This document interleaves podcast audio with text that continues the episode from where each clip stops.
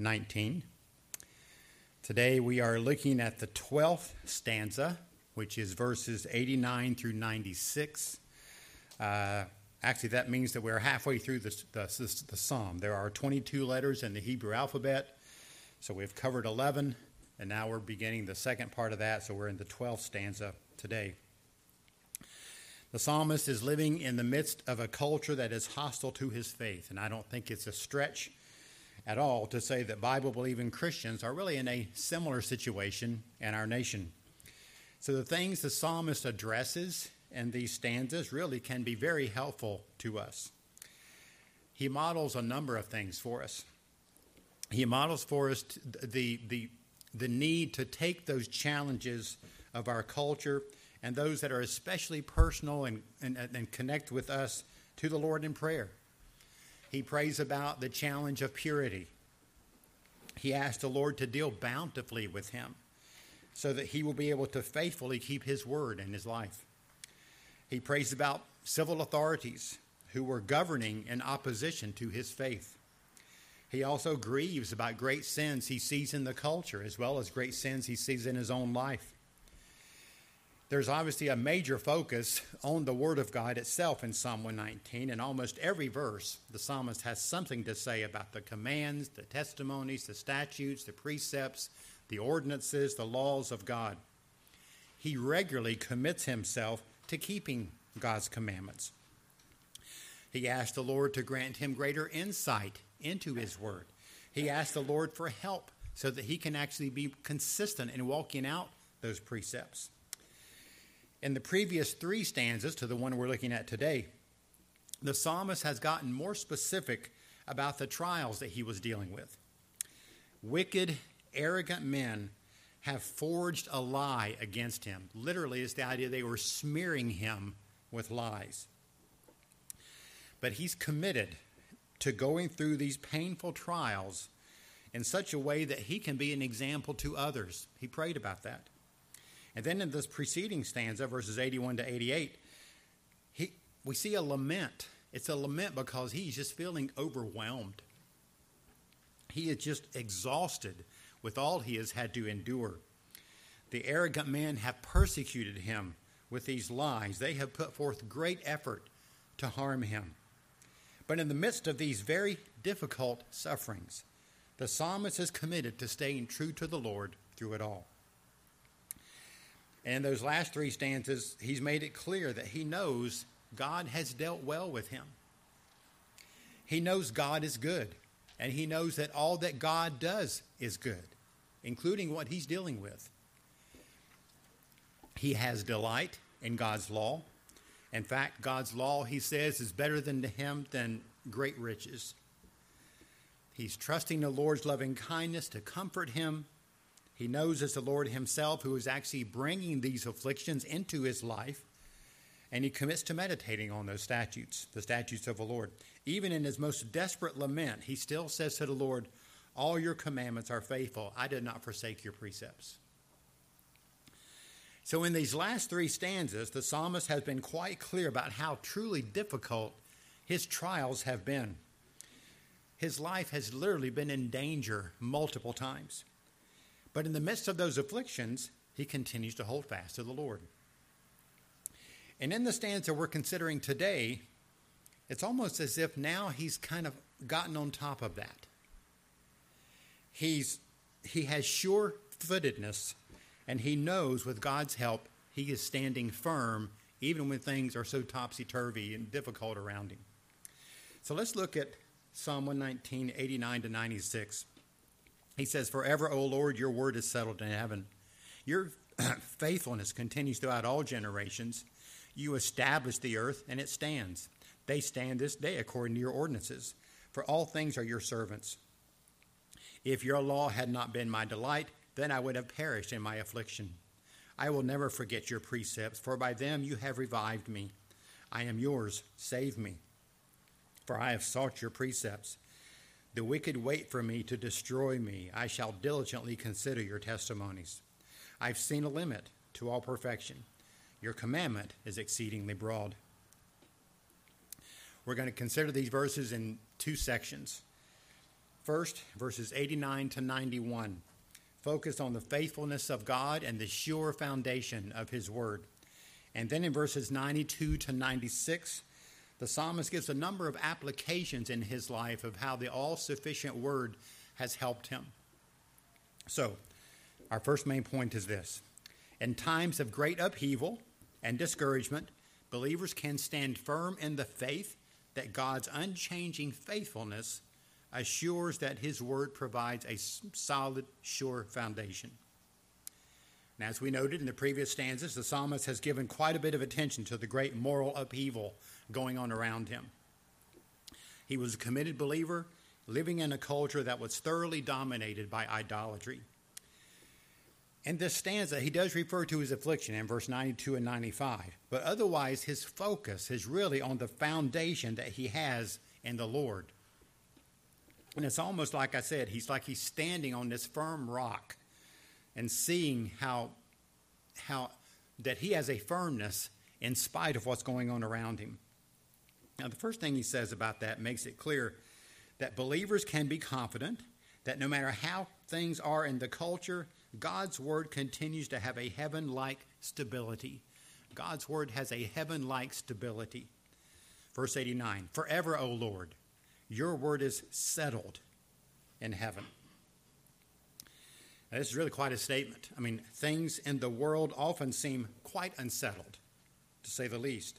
I mean, man's teachings have a tendency to change quite a bit from generation to generation. But that's not true when it comes to the Lord and the stability of his word. His word is forever settled. It's right. It is true. It has the wisdom of God behind it. It has the authority of God behind it. It's the sufficient, certain, and infallible word. And when he says the word of God is settled in heaven, he seems to be making a comparison, a contrast to the unsettledness of the words of man and the upheaval that is often seen in the earth. I mean, when you think about it, laws, even boundaries, belief systems, philosophies, political ideologies, even down, unfortunately, in our day, to the definition of what is male and female, seems to be constantly in flux in the earth. For example, we read in the book of Daniel about the fact that the law of the Medes and Persians could not be changed. And that comes up because King Darius, who was the king at that time, had agreed to a ruling, and he did not realize that ruling was going to end up resulting in Daniel being thrown to the lion's den. He had a soft spot in his heart for Daniel. He liked Daniel. But he knew, because the law of the Medes and Persians could not be changed, that law could not be changed. Is that still true about the laws of the Medes and Persians? Where are the Medes and the Persians? What has happened in that particular area that was Medes and Persians? How many changes has there been in that geographical area, in the governmental systems, the laws, since the time of Daniel? I mean, it's just been over and over. Laws in the Medes and Persians can't be changed. Oh, yeah. They don't even exist anymore.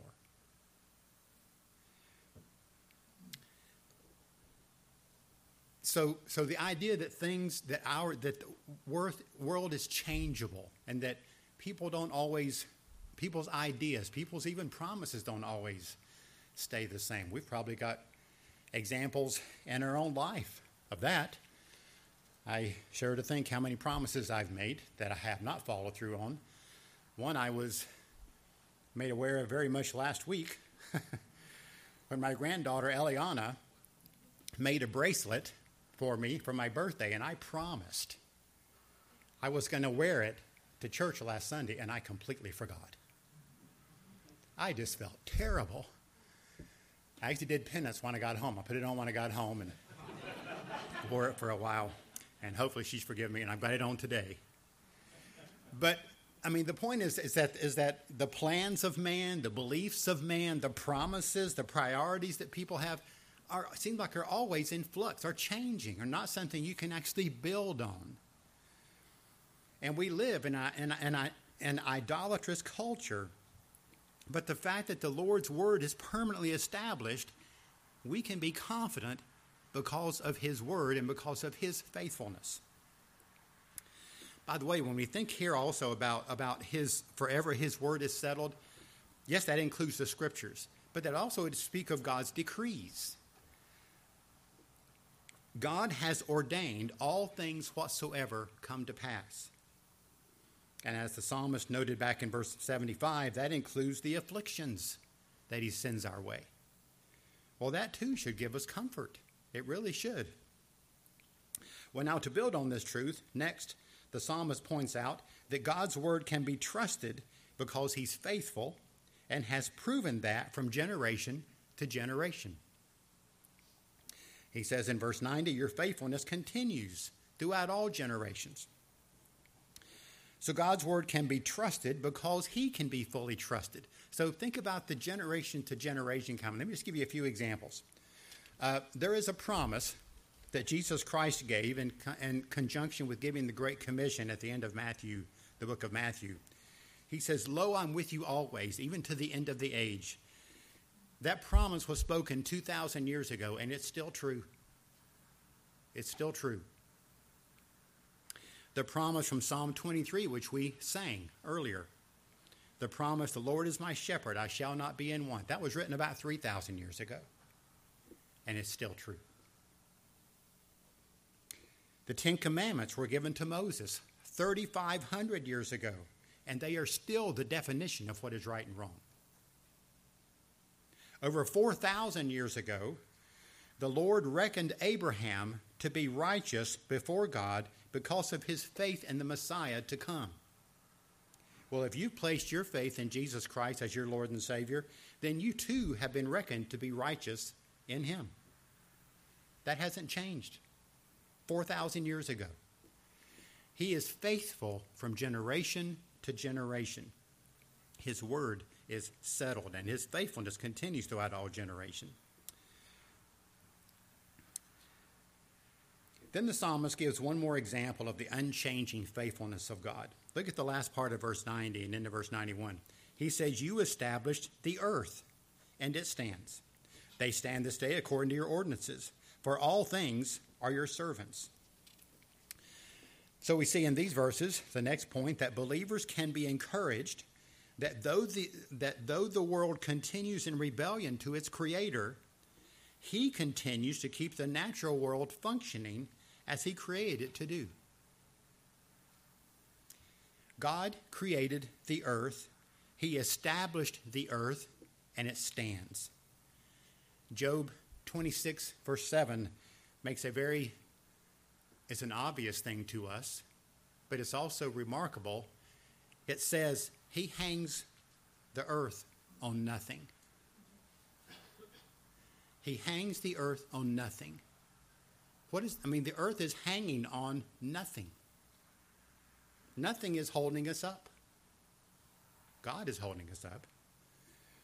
But it's amazing when you think about it. We've seen pictures, and those of you who look in telescopes can kind of see some of these things, images of the earth and the sun, the moon, the planets, the stars, and to see how permanent they are. They just stay there.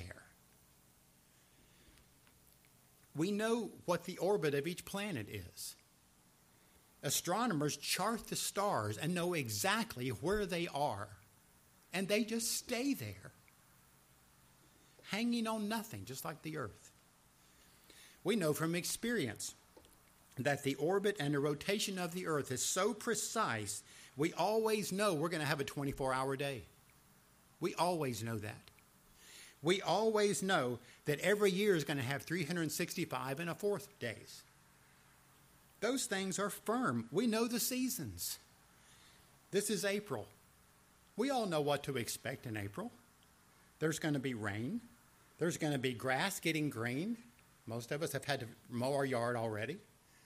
Flowers begin to bloom. Dandelions begin to take over. It's spring. That's what happens in the spring. And it's because God has established the earth, and it stands according to his ordinances of what will take place in the earth. I don't know if you ever think of stupid things like this, but I've had this idea. I thought, I mean, just this image of the earth just kind of hanging there on nothing. What if we got everybody, if we were able to somehow get everybody in the Western Hemisphere, every person in the Western Hemisphere, we would all jump at the same time. Do you think that would throw off the earth? Do you think the orbit would be changed in some way? No. It would just be, I mean, it'd be amazing if you could do that kind of organization, but you're going to accomplish nothing as far as the earth is concerned. It's there because the Lord has established the earth. Therefore, it stands. And that's not going to change. Now, to further illustrate what the psalmist has to say, he says all things are God's servants. The plants, the rain clouds, the insects, the animals, they're all God's servants. Going back to the book of Job, Elihu spoke of this with quite a bit of clarity in Job 37. He spoke of the thunder and the clouds, and he spoke of ice and lightning and the sky. And then in chapters 38 and 39, God himself begins to speak, and he proposes all these questions to Job to show that Job thinks he understands a lot, but he doesn't understand very much at all. And so he challenges him with all these things. And what he brings up is he says, were you there when the Lord when I laid the foundation of the earth? Were you there? Remember how that happened? What about the sea? What do you understand about the sea? What about that we have a morning every day? How does that happen? He talks to him about light and darkness. He talks to him about snow and hail. He talks to him about rain and deserts. He talks about dew and frost. He talks about the constellation of stars in the sky, in the heavens. He talks about lions, mountain goats, donkeys, the wild ox, ostriches, horses, hawks, eagles, and more. God established and oversees all of these things. They are all his servants. And they do exactly as he tells them. Next time you take a walk, remember that. As you see the birds flying, as you see the squirrels scampering by, you see owners trying to keep their dogs under control, all things are his servants. What's the point of this? Well, it should give us a sense of awe. Even these everyday kind of things should give us a sense of awe. But it's also an everyday reminder that our God is faithful and his word is trustworthy. That's the context of this. His word is trustworthy. If the earth would cease to rotate on its axis, then you would have some reason not to trust God. But that's not going to happen. So no matter what's going on in our lives or in the culture around us, we can stand firm because our God is unchanging and his word is established in the heavens. We have that firm foundation. Well, in our second main point, we're looking at verses 92 to 96. Let me read those for you again. If your law had not been my delight, then I would have perished in my affliction. I will never forget your precepts, for by them you have revived me. I am yours, save me, for I have sought your precepts. The wicked wait for me to destroy me. I shall diligently consider your testimonies. I have seen a limit to all perfection. Your commandment is exceedingly broad. So our second main point is this from these verses. Since God's word is perfectly true and stable, it provides help that is sufficient for his servants. So in these verses, the psalmist is making some applications in his life based on the firm foundation he has in God's word. And these applications, I think, especially speak of the sufficiency of God's word. Sufficiency is one of my favorite characteristics of the scriptures to think about. Noah Webster defines sufficiency like this. It's the state of being adequate to the end proposed. The state of being adequate to the end proposed. According to 2 Timothy 3:17, the end proposed for the scripture is that every believer would be thoroughly equipped for every good work. That we would be thoroughly equipped for every good work. So whatever your circumstances in life are, The scriptures are sufficient in God's hands to equip you to please the Lord in the circumstances that you're in, whatever they might be. First thing we'll notice is this. The word of God is sufficient to enable his servants to endure affliction with joy. Endure affliction with joy. The hard trials that the psalmist had to endure, they were always before him. He can't pretend they don't exist, because they do. They're painful. He's greatly bothered by them. I'm sure it would be easy to fixate on them in a very unhealthy kind of way. But the psalmist doesn't just put them out of mind, but what he does, he addresses them before the Lord. He's constantly bringing his circumstances to the Lord in prayer. He's expressing frustration, but he's also demonstrating his faith in the Lord and in his word. Verse 92 says, "If your law had not been my delight, then I would have perished in my affliction." So his afflictions are so hard, so dangerous, that he knew his life was being threatened. He knows in his own strength he could sink down. He could be overwhelmed with fear. He could be overwhelmed with unbelief. But the Lord would not allow that to happen. And the reason he says he didn't perish is because the Lord caused his word to be a delight to the psalmist. So as the psalmist would read the scriptures, think about the scriptures that he knew, he would be encouraged. He'd be reminded of a number of things. He'd be reminded that God's law is right. It's clear about what right and wrong is, regardless of what the culture around him is saying. He knows he has a clear standard of what is right and wrong in the scriptures. He knows that. He's reminded that honoring the Lord is more important than fitting in with the culture. He's reminded of that. He has meditated on the scriptures, and you can see by this stanza, one of the things he's meditated on is God's faithfulness and the faithfulness of his word. And so because of that, he is able to have this heaven-like stability of the word to see him through his affliction. It really encouraged him. And as he considered the wonder of the Lord in his word, he was given a true joy, a joy that was there in spite of really hard afflictions. Couple guys that I read, Charles Bridges, he said each promise of the word of God is in a sense kind of like a staff for the psalmist to lean on. And the more promises he's reminded of, the more staffs he's got to hold him and keep him firm.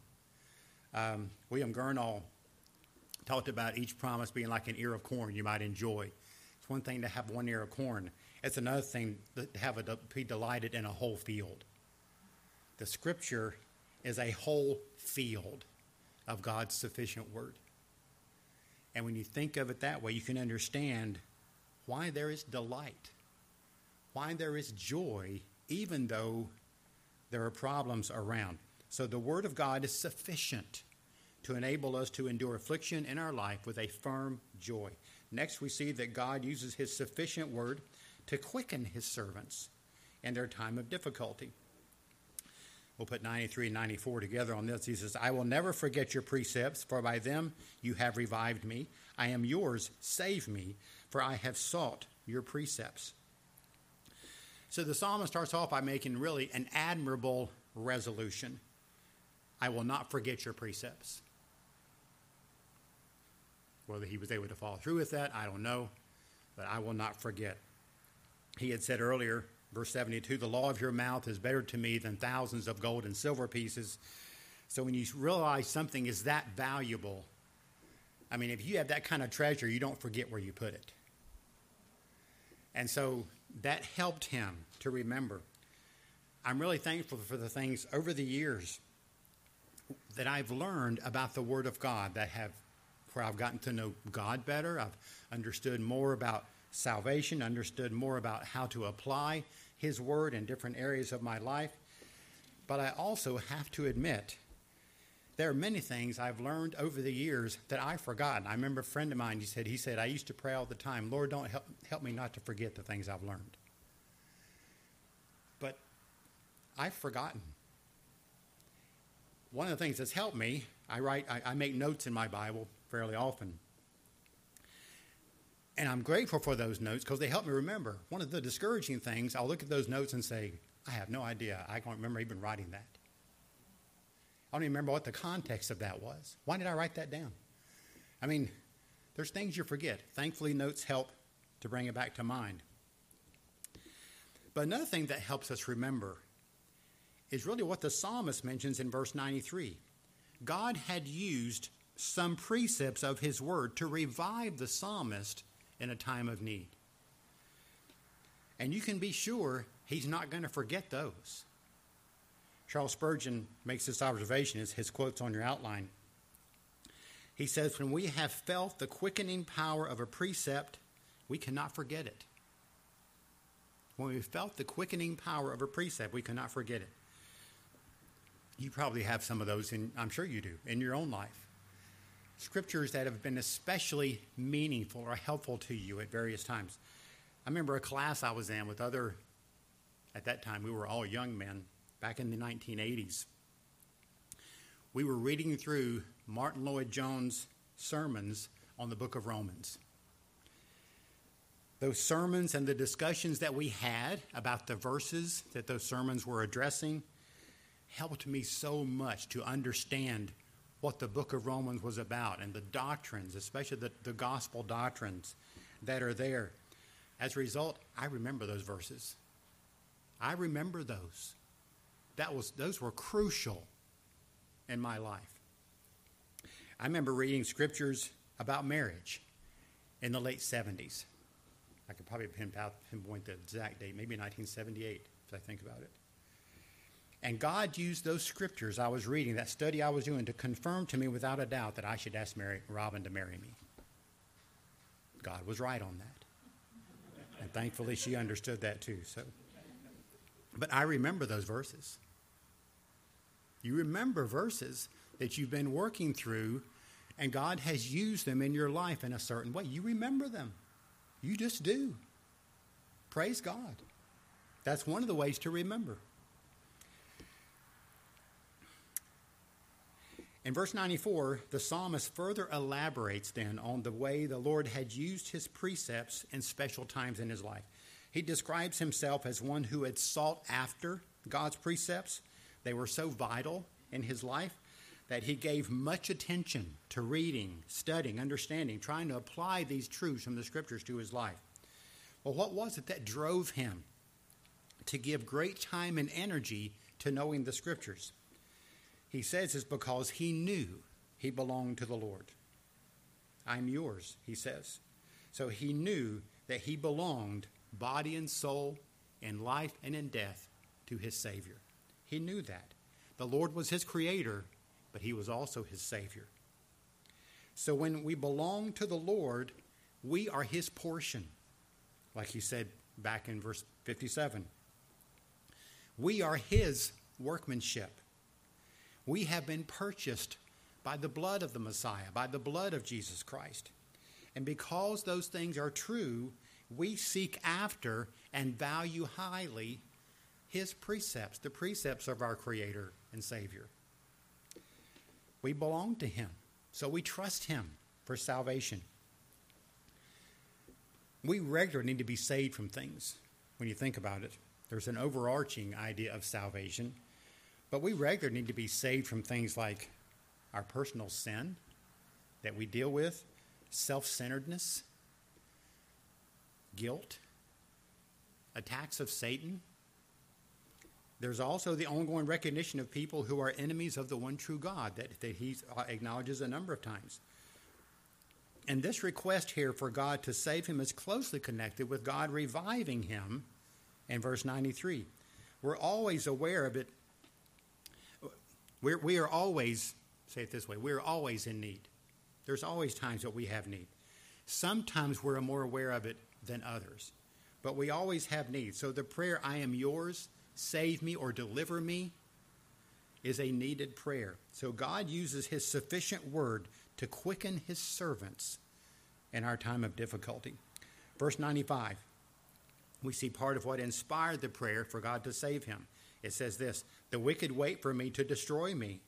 I shall diligently consider your testimonies. So here we see another example of the sufficiency of God's word to help his servants. We see that the word of God gives his servants confidence that they truly belong to him, and he will surely keep them in spite of those who seek to do them harm. So the psalmist once again talks about a major part of the affliction that he was enduring. It was wicked people who were waiting, seeking, working actively to bring about his destruction. The instruments of Satan never stop. We are all born in sin. We have to recognize that. We're all by nature enemies of God. And it's only by the grace of God in Jesus Christ, of course, that anyone is saved. And, of course, it cost the way that happened, of course, as you know, is God the Father sent God the Son to accomplish salvation for sinners. The Son lived a perfectly holy life in line with the commandments, the precepts, the ordinances, the law of God. He was crucified on the cross as a perfectly holy substitute for sinners. He was raised from the dead in confirmation that he had fully accomplished salvation for all who would believe. And then God the Spirit takes what God the Son accomplished and applies that salvation to our heart. And as believers then, we're going to be rejoicing in our Savior really for eternity because of what he's done for us. But there are many who persist in their enmity to God. Some actively stand against the Lord and stand against those who serve him. Some go so far as to seek to try to destroy those who belong to the Lord. And we know persecution of believers is rampant in the world. Persecution is real in Saudi Arabia, as we saw earlier this morning. I was praying for that country this week. Actually, about once a month, we pray for a nation where, well, using the words of this psalm, where the wicked are waiting to destroy those who believe in Jesus Christ. It's where persecution is very real and rampant. This week, for example, we're praying for the persecuted church in Sudan. They're all over. Those kind of things are happening all over the world, unfortunately. And there are many who suffer terribly because of their faith. And the psalmist was one of them. He knew very well that people were actively seeking to destroy him, to take away his life. So what was his response? He goes to the sufficient word of God. He uses the persecution as a prod to diligently consider and seek the testimonies of the Lord. When you diligently consider something, that means you're studying it. You're thinking carefully about it. You're trying to understand as well you can. And as he studied, that was going to give encouragement. That was going to give hope in the Lord. I don't know what scriptures he especially focused on. Let me give you a couple that I think would especially help him in his time of need, would help us too. Psalm 12, verse 7. It speaks of the pure words of God in the kind of similar way that he is here. But it also says, "You, O Lord, will keep them," speaking of your words. "You will preserve him," talking about the person who believed those words, "you will preserve him from this generation forever, even though the wicked strut about on every side." That would be a verse that I think that would be helpful to the psalmist, what he was going through. Another one, Isaiah 26, verse 3. It says, "The steadfast of mind you will keep in perfect peace, because he trusts in you. And God the Lord, we have an everlasting rock." It's the testimonies of God that give his servants the confidence we need to know that we truly belong to him and that he's going to keep us no matter what other people are trying to do to harm us. So the word of God is sufficient for those times in our life. Finally, look at verse 96. He says, "I have seen a limit to all perfection. Your commandment is exceedingly broad." So this tells us finally that by diligently considering the Lord's testimonies, believers see both the vanity of the world and the broad application of his commandments to all of life. Verse 95, as we saw earlier, he said he was diligently considering the testimonies of the Lord. Well, one of the things the Lord revealed to him in his study is what he says here in verse 96. He has been given a deeper insight into the lack of perfection in the world. He could see more clearly the pollution that sin had caused in the world. I mean, human perfection is a dead end. It's not going to work. No one can be good enough for God. Actually, it's described this way in Ecclesiastes. I think this is verse 2 of the chapter 1. Vanity of vanities, says the preacher. Vanity of vanities, all is vanity. You get the impression he's talking about vanity. But he's talking about the world. And he said that's what the world consists of. All this stuff that seems to be so solid and so firm, it's vanity. It's not permanent. It doesn't last for the long run. But that's not all the psalmist has seen. He's also seen the commandments of God are exceedingly broad, as he describes it here. What he's talking about there, I believe, is this. The law of God touches every area of life. There are no exceptions. Every area of life. It addresses every thought that you and I have ever had or ever will have. It addresses every word we have spoken or will speak. The Word of God touches every action, every motive that we have. And when we see that, first, we're under no illusion of any claim of perfection on our part. And really what we're going to say is what Isaiah said in Isaiah chapter 6, woe is me, I'm undone. If all that stuff is exposed, I'm in a bad way. Woe is me, I'm undone. But also, that fact of God's word is crucial in leading us to see our need for a Savior. Not just that we're undone, but that means our hope is we must have a Savior, and pointing us toward Jesus Christ as our Savior and Lord. So once we have Christ as our Savior and as our Lord, we are focused then on how to live our life with Jesus as our Lord. And the fact that his commandment is exceedingly broad means that his word has something to say about every aspect of your life. Everything. The word of God gives you the precepts you need to make wise decisions. It's not going to have a write-up about every particular decision you are having to decide about, but it's going to give you precepts to help you make a wise decision. The Word of God gives instructions on what your relationships with other people should be like and what they shouldn't be like. The Word of God reveals who God is so that your worship is more complete, more right. In fact, the Word of God tells us how we should worship. It tells us how God wants to be worshiped. The Word of God helps us to think through our priorities. The Word of God helps us to evaluate accurately the claims that the culture around us makes. And the Word of God defines what is right and also what is true. There is not a single aspect of your life or mine that the Word of God does not have something to say about. But it takes some digging to make sure you understand that, and oftentimes we need other people to help us do some of that digging, but it's there. The scriptures, the commandment is exceedingly broad. There is no situation you're going to come into and you think, well, the Bible doesn't have anything to say about this, I'm sure. You will not find any situation like that. It doesn't exist because the Word of God is exceedingly broad. But again, it reminds us we need to seriously study and consider to make those applications. So we've seen the Word of God is forever settled, and it gives us the stability that we desperately need in a world that is in constant rebellion against Him.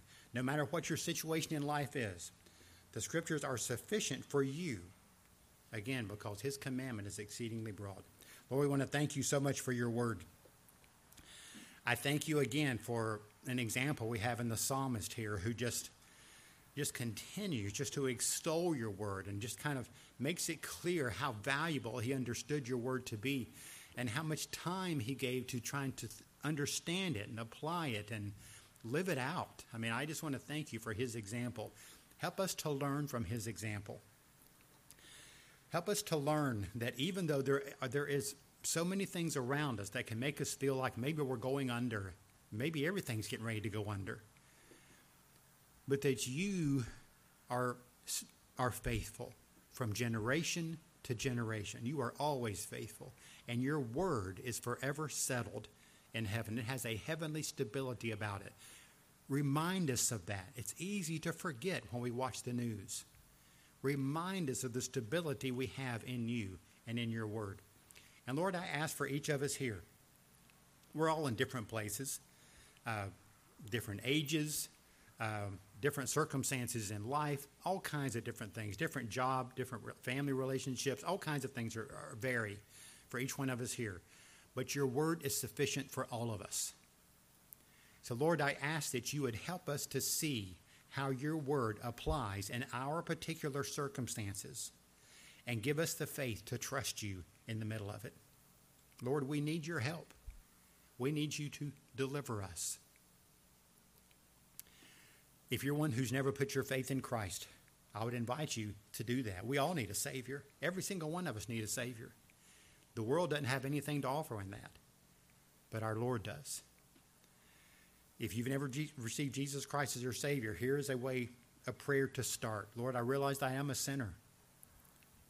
Since your word is exceedingly broad, and even if it shows just even the thoughts I've had in the last week, I'm in trouble.